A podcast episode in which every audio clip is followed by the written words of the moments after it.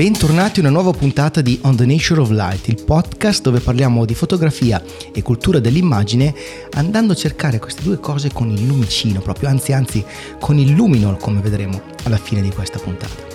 Io sono Alessio Bottiroli per gli amici Aku e se è la prima volta che capitate su questo canale, su queste frequenze come potremmo definirle,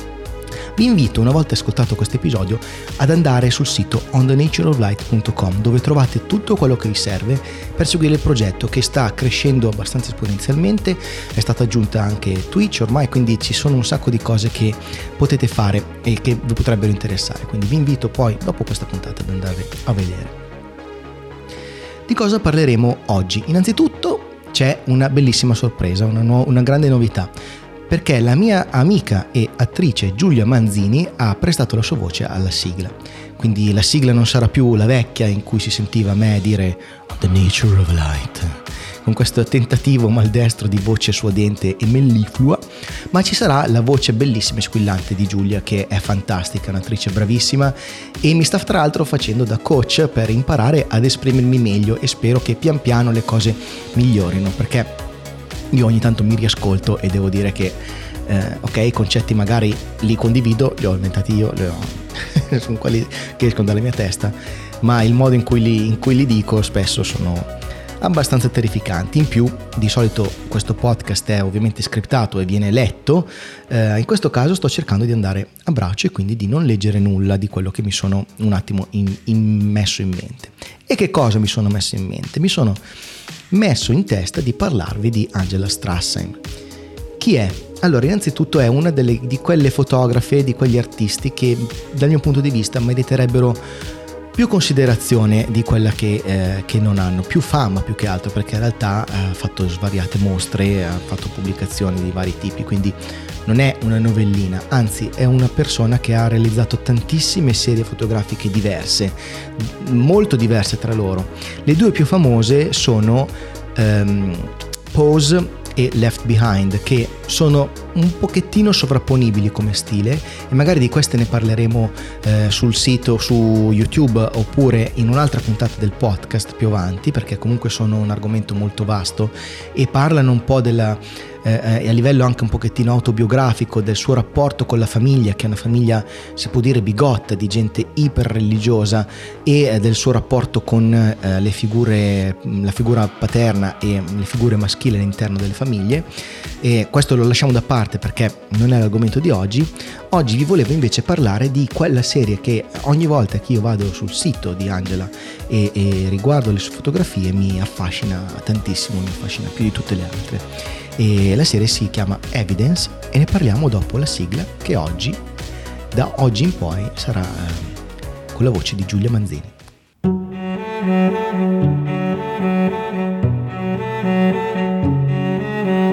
On the Nature of Light, un podcast di e sulla fotografia con Aku.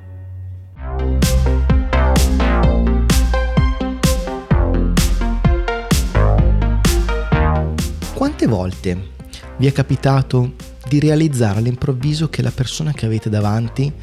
una persona che magari non conoscete, ha una vita che come la vostra è piena di gioie, dolori, vittorie, sconfitte, amici, amori, amanti, eh, eh, difficoltà, problemi, lotte, cose del genere. A me capita abbastanza spesso, soprattutto quando sono in giro e mi accorgo che sto incrociando una serie di persone di cui non so assolutamente nulla. E questo tipo di sensazione, che non ha un, un, una parola per definirla effettivamente nel vocabolario italiano, evidentemente neanche in quello inglese, è oggetto di uno studio che ha fatto eh, John Koenig sul suo canale YouTube che si chiama The Dictionary of Obscure Sorrows ed è un canale per me straordinario. Perché?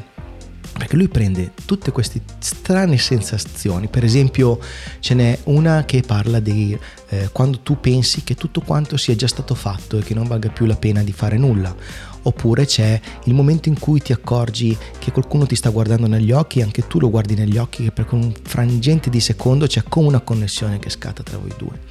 E oppure appunto la sensazione che qualcun altro che gli altri abbiano una vita che come te è piena di cose di cui tu non sai nulla. E lui assegna a queste sensazioni un nome diverso, un nome che etimologicamente potrebbe rientrare all'interno della lingua inglese. E eh, nel nostro caso la parola che lui ha inventato è sonder. Io vi invito ad andare a vedere questo video perché è molto bello perché utilizza delle immagini evocative, ma la sua, la sua narrazione spiega molto bene questo concetto, che potremmo riassumere così. Vi metto il link in descrizione comunque. Potremmo riassumere così, dicevo, noi siamo l'attore principale, il protagonista di un film di cui ovviamente eh, eh, noi siamo esattamente il centro, lo viviamo in prima persona, no? E intorno a noi ci sono una serie di coprotagonisti che sono le figure a noi più vicine. Di loro sappiamo molto, non tutto perché eh, eh nessuno conosce veramente qualcun altro nella, vita, nella propria vita, ma comunque di molte persone sappiamo bene, tanto che possiamo anticiparne eh, le, le, decisioni. Sappiamo, eh, mio papà direbbe così sicuramente, ci mancherebbe altro, no? Per esempio. Oppure poi ci sono altri tipi di conoscenze, sempre, sempre più eh, vaghe, sempre meno definite, tanto che a un certo punto noi, noi diciamo è un tuo amico o è un tuo conoscente? E c'è una discriminante tra le due, chiaramente l'amico lo conosco molto meglio, lo sento più affine, il conoscente può essere anche qualcuno che io conosco e che eh, non ha niente a che vedere con me. E tanto che a un certo punto quando incrociamo persone a caso, per esempio se fate lunghe esposizioni, per esempio, vedrete che quando passa una macchina lascia una scia di luce e ognuna di quelle scie di luce rappresenta almeno una vita come la vostra di cui voi non avete la minima idea. A me capita, che ne so, per esempio di innamorarmi di una ragazza in metropolitana e poi dimenticarmene assolutamente appena scendo per iniziare la mia giornata, scendo e giro, giro giro l'angolo, salgo le scale e basta. Per me quella persona lì non esiste più. È un attimo fugace in cui mi rendo conto di questa cosa, no? E quest, questa cosa ovviamente genera un, una piccola inquietudine, una piccola inquietudine che appunto eh, Joan Koenig ha eh, chiamato Sonder. Ma cosa c'entra con questo questo discorso con quello di cui vi voglio parlare oggi, con la serie Evidence di Angela Strassen. Ebbene, secondo me è esattamente questo che Angela ha voluto fare, portarci in connessione con vite di cui non sappiamo nulla, non sapevamo nulla. Che cosa ha fatto? Beh, dovete sapere che Angela Strassen, ehm, come non so perché, non lo faccio apposta, giuro, però molti dei fotografi di cui parlo in questo podcast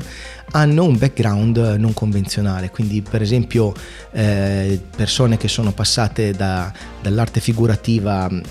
diciamo pittorica alla fotografia, gente che è arrivata a fare il fotografo per puro caso, eh, eh, persone che fanno il fotografo solo come hobby per esempio, oppure eh, ehm, persone che per esempio Nan Goldin alle quali per caso è andato in, macchina, in mano una macchina fotografica e lei ha iniziato a fotografare senza neanche sapere come si usasse e ha tirato fuori alcune delle più grandi grandi storie fotografiche della, della storia, appunto. No? E quindi se evidentemente saranno persone che hanno qualcosa che stuzzica la mia, la mia, la mia curiosità. E Angela Strassem appunto non fa differenza perché lei sì è nata come fotografa, ma come fotografa forense. Cosa vuol dire? Che lei faceva parte di una di quelle squadre che avrete sicuramente visto nei telefilm tipo CSI o RIS, se vogliamo rimanere sul casereccio, eh, perché anche in Italia abbiamo provato a fare un CSI, eh, risultati piuttosto deludenti oserei dire, però insomma ce l'avevamo. Eh, quindi lei faceva le fotografie e le scene del delitto. Andava là e fotografava, sapete, i cartellini dove ci sono i punti in cui sono caduti gli schizzi di sangue, piuttosto che il coltello piantato nella schiena del malcapitato, piuttosto che oppure eh, la, mm, eh, le macchie di liquido seminale eh, eh, sul letto, tutto questo genere di cose. Lei le ha fotografate tutte e per fare questo ovviamente devi sviluppare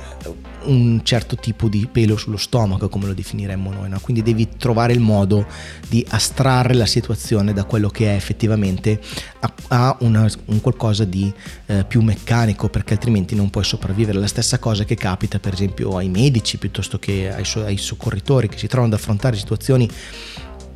che per chi non è di quel mestiere sarebbero quasi eh, in, inaffrontabili le prime volte ovviamente, devi, devi farti un callo, devi fare in modo di razionalizzare il tutto e eh, riportarlo ad un piano diverso di astrazione rispetto a quello pratico, rispetto a quello in cui ti trovi effettivamente in quel momento. E questa cosa l'ha aiutata moltissimo in questa serie che si chiama appunto Evidence. Che cosa ha fatto? Beh, per esempio, avendo lei conoscenza di vari luoghi del delitto, eh, possiamo dire che anche con un certo gusto macabro è andata a ricercare all'interno della città eh, alcuni di questi luoghi appunto dove ci sono stati degli omicidi, delle, dei suicidi, delle, delle storie di sangue sostanzialmente. E ha fotografato da fuori un po' con stile, se vogliamo, quasi neotopografico, un, uno stile eh, documentaristico, eh, un po' come eh, potrebbe essere una fotografia di John Myers, eh, se vogliamo, eh, c'è una puntata di questo podcast appunto su John Myers. Ha fotografato queste case con questo stile molto molto freddo, molto molto eh, ehm, appunto scientifico, non so, come, non so come altro definirlo, foto della casa, fine e poi ha deciso che avrebbe voluto entrare dentro la casa e realizzare delle fotografie al buio utilizzando il luminol per rimettere in risalto le scene del, le scene del delitto che eh, fossero ancora presenti all'interno. Però che cosa ha fatto? Ovviamente in quelle case, dopo anni e anni dal, dai fattacci sostanzialmente, ci sono persone diverse, non ci sono più le stesse famiglie che c'erano prima. E quindi invece di andare direttamente a bussare alla porta e dire scusi posso entrare a fotografare casa sua perché c'è stato un omicidio vent'anni fa? E questi ti guardano e ti prendono per pazzo, ti cacciano via a calci, oppure se in America potrebbero anche spararti,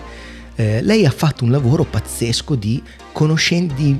di, indagine, proprio fatto delle indagini per capire chi vivesse in quelle case in modo da approcciarsi il meglio, meglio che poteva nel rapporto con loro. E quindi ha cominciato a chiedere ai negozianti, ha cominciato a chiedere a, ai, ai, ai, vicini di casa, ha fermato qualcuno per chiedere informazioni, fino a che una volta raggiunto un determinato numero di eh, eh info in, a proposito delle persone che ora vivono in quelle case, non ha preso il coraggio a piene mani e è andata a chiedere di poter fare questo lavoro. E ovviamente, avendole conosciute prima, ha potuto approcciarle nel modo corretto e molte persone hanno acconsentito.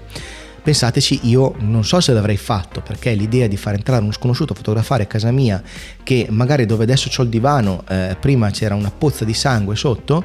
è, è, è, una cosa che un pochettino è, è straniente, cioè è straniante. Eh, io non, non, so, l'avrei presa male probabilmente, ma lei ovviamente ha trovato le corde giuste per fare questa cosa. E contemporaneamente, e quindi, è, è riuscita a fare un lavoro straordinario per mettere in connessione noi e le persone che vivono in quelle case con i fatti e le persone che ci hanno vissuto prima. Che cosa ha fatto? Appunto ha spento le luci,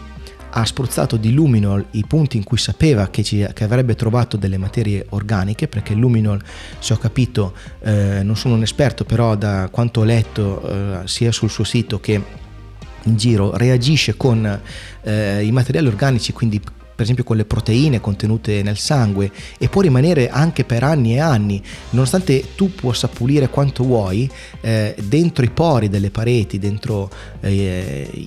il legno piuttosto che nel, nel, cemento, comunque le proteine rimangono per tanto tempo e quindi sono ancora rilevabili. E ha generato una serie di immagini eh, molto... Eh, um, eteree molto strane in cui si vedono queste macchie luminose all'interno di una casa fotografata in bianco e nero, laddove la vita delle, nuova delle persone sta prendendo sopravvento, perché per esempio famosa è la, è la, è la fotografia in cui c'è una colonna ok? Dove la famiglia ha appeso la foto dei due figli, due fotografie dei, dei, dei figli, laddove il luminol rileva addirittura delle mani insanguinate che eh, strisciano sulla colonna e tutto uno schizzo di sangue tutto intorno. Ed è una sensazione terrificante se vogliamo, no? E questo però ci mette come a parte di un segreto, cioè ci rivela un segreto eh, sia chi vive lì, che dopo aver visto queste fotografie ha preso coscienza di questa cosa e, e lei racconta che nessuno è andato matto. Mm, sostanzialmente il lavoro che ha fatto lei è stato così delicato nel par- nell'approcciarsi con le famiglie che vivono lì da, eh, da renderle, da tranquillizzarle anche davanti a questa cosa veramente terribile ma poi mette in connessione noi con qualcuno che non c'è più e se ci pensiamo eh, ci racconta quello che è l'oblio, no? come ehm, ne, ne, parlavo ad esempio nel primo episodio di questo podcast, quello dedicato ad Alexi Titarenko che si intitola Come Titarenko ci racconta l'oblio appunto, che eh, di noi, di noi persone, dopo che moriamo, dopo che lasciamo questa vita, non rimane nulla, cioè il tempo pian piano cancellerà qualunque nostra molecola fondamentalmente, verrà tutto rimescolato finché l'universo non morirà appunto di, di, della, della, morte per raffreddamento totale, no? quindi arriveremo allo zero assoluto, nulla si muoverà più e nulla più esisterà. Ma nel frattempo, nel frattempo qualcosa rimane e questa cosa genera una connessione che eh, ci porta da un concetto di assenza, cioè quindi io non so che questa persona è mai esistita, che questa persona ha mai avuto una vita e quindi non provo nulla per questa persona, ha un, un momento diverso, perché l'assenza, se vogliamo, non è, non è la non presenza, non è eh, il, la cosiddetta nothingness, come dicono gli inglesi. L'assenza semplicemente è il contrario di presenza, è l'unica cosa che divide questi due concetti è l'attaccamento emotivo che abbiamo verso la persona o le cose di cui sentiamo la presenza o di cui non, non, non percepiamo nemmeno l'assenza. Ecco che quindi eh, eh, questo lavoro di Angela Strassen è veramente molto importante perché si vuole approcciare appunto ad un'analisi anche della, dell'esistenza stessa degli esseri umani, perché ci pone proprio da un punto di vista pratico, un, con, un, con, un, metodo tra l'altro scientifico, ci mette davanti al fatto che laddove noi stiamo vivendo, dove noi camminiamo, dove noi passiamo, c'è stato qualcosa prima di noi, di altre persone che hanno vissuto vite che non sono la nostra ed è una cosa strana. Per esempio, non so se vi è mai capitato di vedere eh, quelle immagini in cui si prendono fotografie scattate ai tempi della guerra nei luoghi mh, mm, come sono adesso. Per esempio, ci sono quelle in cui si vede Hitler sotto la Torre Eiffel e dietro la Torre Eiffel come adesso. Oppure ci sono le case, del, le case in Normandia con tutti i carri armati, le hanno fatte anche in Italia, per esempio a Roma, ci, ho, ho visto immagini di questo tipo e questo ci fa capire come il tempo sia una, un, un flusso continuo che ci porta da una parte all'altra, a un certo punto ci abbandona, ma che noi possiamo camminare esattamente nello stesso punto in cui ha camminato per esempio Hitler, che ne so, o, o, o, o, magari una figura un po' meno negativa, però voglio dire, io ho camminato dove ha camminato John Lennon per esempio, sicuramente, no? Quindi è una cosa molto particolare e questa cosa ci mette in connessione anche con quello che rimane di quelle persone. Per questo io ritengo quest'opera di Angela Strassem così importante, perché ci porta su un piano diverso dell'esistenza. Non voglio dire che ci faccia trascendere ovviamente, ma ci, ci, mette in contatto con qualcosa di impossibile, che non sarebbe umanamente possibile se non attraverso uno strumento che ha questo, questo lumino, questa sostanza che reagisce in questo modo con, le, con la luce nello spettro del, del, dell'ultra, dell'ultravioletto ok? Eh, è un po', un po' vagamente lo stesso concetto che ho espresso nella puntata precedente, quella sulla mia serie sul Duomo di, sul Duomo di Ulm, che ho realizzato attraverso un prisma che suddividendo la luce mi mostrava una realtà che i miei occhi non, non riescono a percepire. Alla stessa maniera Angela Strassem ci mostra una realtà che i nostri occhi non percepirebbero e quindi arricchisce quella che è anche la nostra stessa vita.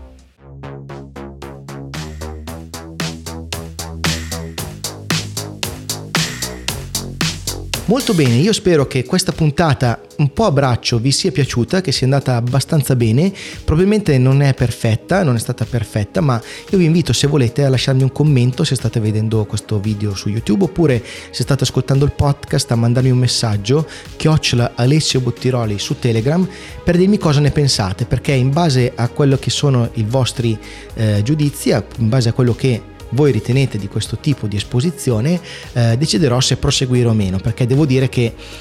quando leggo il podcast sicuramente riesco ad essere un pochettino più ordinato con le mie idee, ma eh, mi sembra di essere più naturale e forse un pochettino più interessante quando parlo a braccio. Quindi fatemi sapere, è una cosa che mi interesserebbe molto migliorare.